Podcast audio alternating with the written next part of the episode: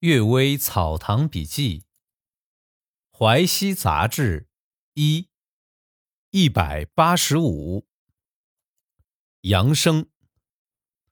文安县王月芳说，有位杨秀才，面貌清秀漂亮，他担心被坏人调戏，就练成了一身武功，到16、17岁已经可以力敌数十人。恰逢啊，他到通州参加科举考试，就临时住在北京城。一次他独自去陶然亭游玩，碰到两个人硬要请他进酒楼喝酒。杨秀才心里明白这两个人不怀好意，姑且和他们又饮又吃，而且专门点好菜来吃。这两个人很高兴，趁机把杨秀才引诱到一间荒废的寺院里，一左一右挟住让他坐下，又猛然把杨秀才抱在怀里。杨秀才一手按住一个，把他们一起摔在地下，用脚踏住他们的背部，把他们的裤带解下来，反绑双手，再拔出刀来顶住他们的颈部，说：敢动一下就杀了你们。又把这两个人的裤子脱光，击奸了一番。杨秀才还数落他们说：你们年纪近30岁了，还有什么值得亲热的呢？只是你们玷污别人太多了，我要为被你们侮辱的弱小者报仇。最后才慢慢解开绑缚他们的带子，撒手就走了。后来杨秀才和王月芳同路，在途中见到一个人，就对这个人笑笑。这个人连忙双手掩面，狼狈逃窜。于是杨秀才对王月芳讲了这件事儿。王月芳说：杀人偿命，劫财还财，这是法律规定，这是应当赔偿的。只有奸淫别人，另外有判罪的法律，没有让奸污人反过来受奸淫的法律，这是不应当赔偿的。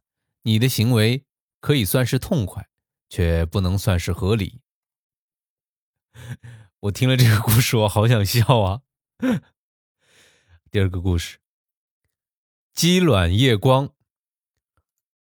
侄孙树如说，南村有个举人歌仲坊，到尊祖庄参加曹家的葬礼。他听说曹家邻居的鸡生了一只蛋，一到夜晚就会发光，就和几位宾客一起去参观。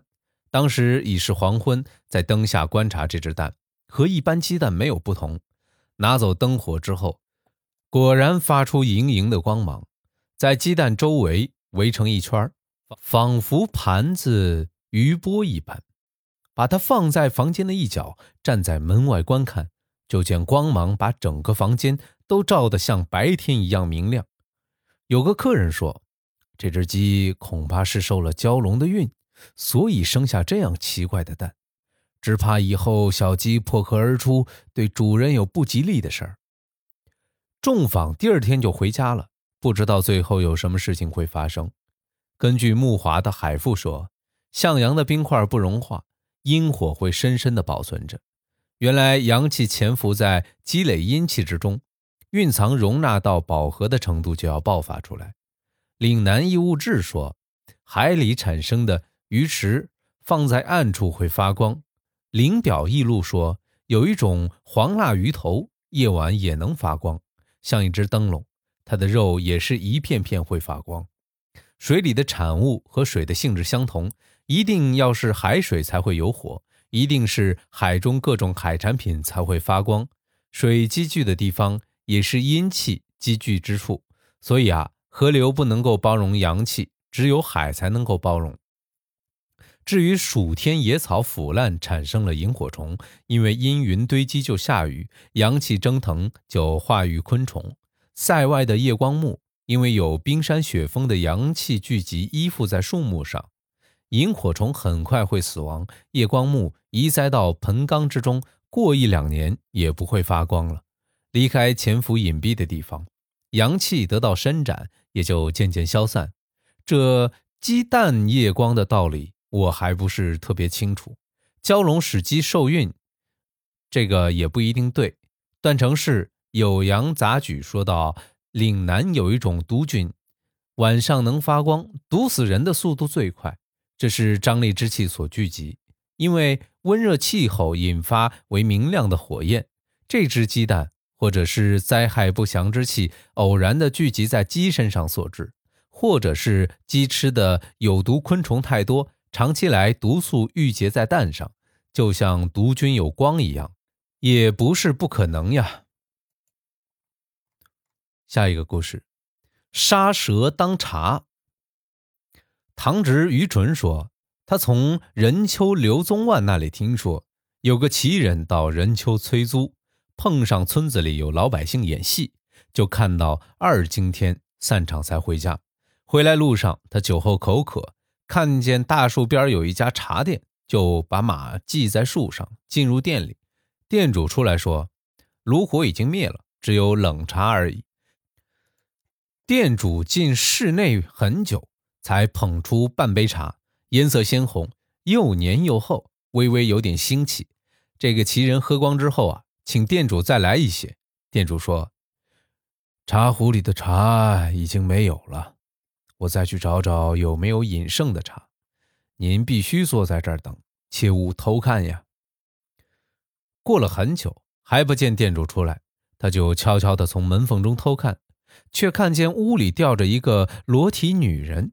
店主破开女人的肚子，用木棍撑开，手拿茶杯去刮肚子里的血。奇人又惊又怕，连忙退出茶店，跨上马急逃跑。耳边不断听到后面店主追赶讨茶钱的声音。等到奇人跑到住处，已经昏迷在地。住处的主人听到马跑的声音出来看望，才把奇人扶了进去。第二天，奇人才苏醒过来，把事情的经过讲了。大家一起去那个地方探视，到系马的地方，只是一片荒地，几棵老树，荒坟一座接着一座。在荆棘丛上面还挂着一条蛇，蛇的中段肚子裂开，横支着一根草茎。这件事儿和裴行作的传奇记载卢寒遇到蒙气丫头杀蛇当酒的故事相似。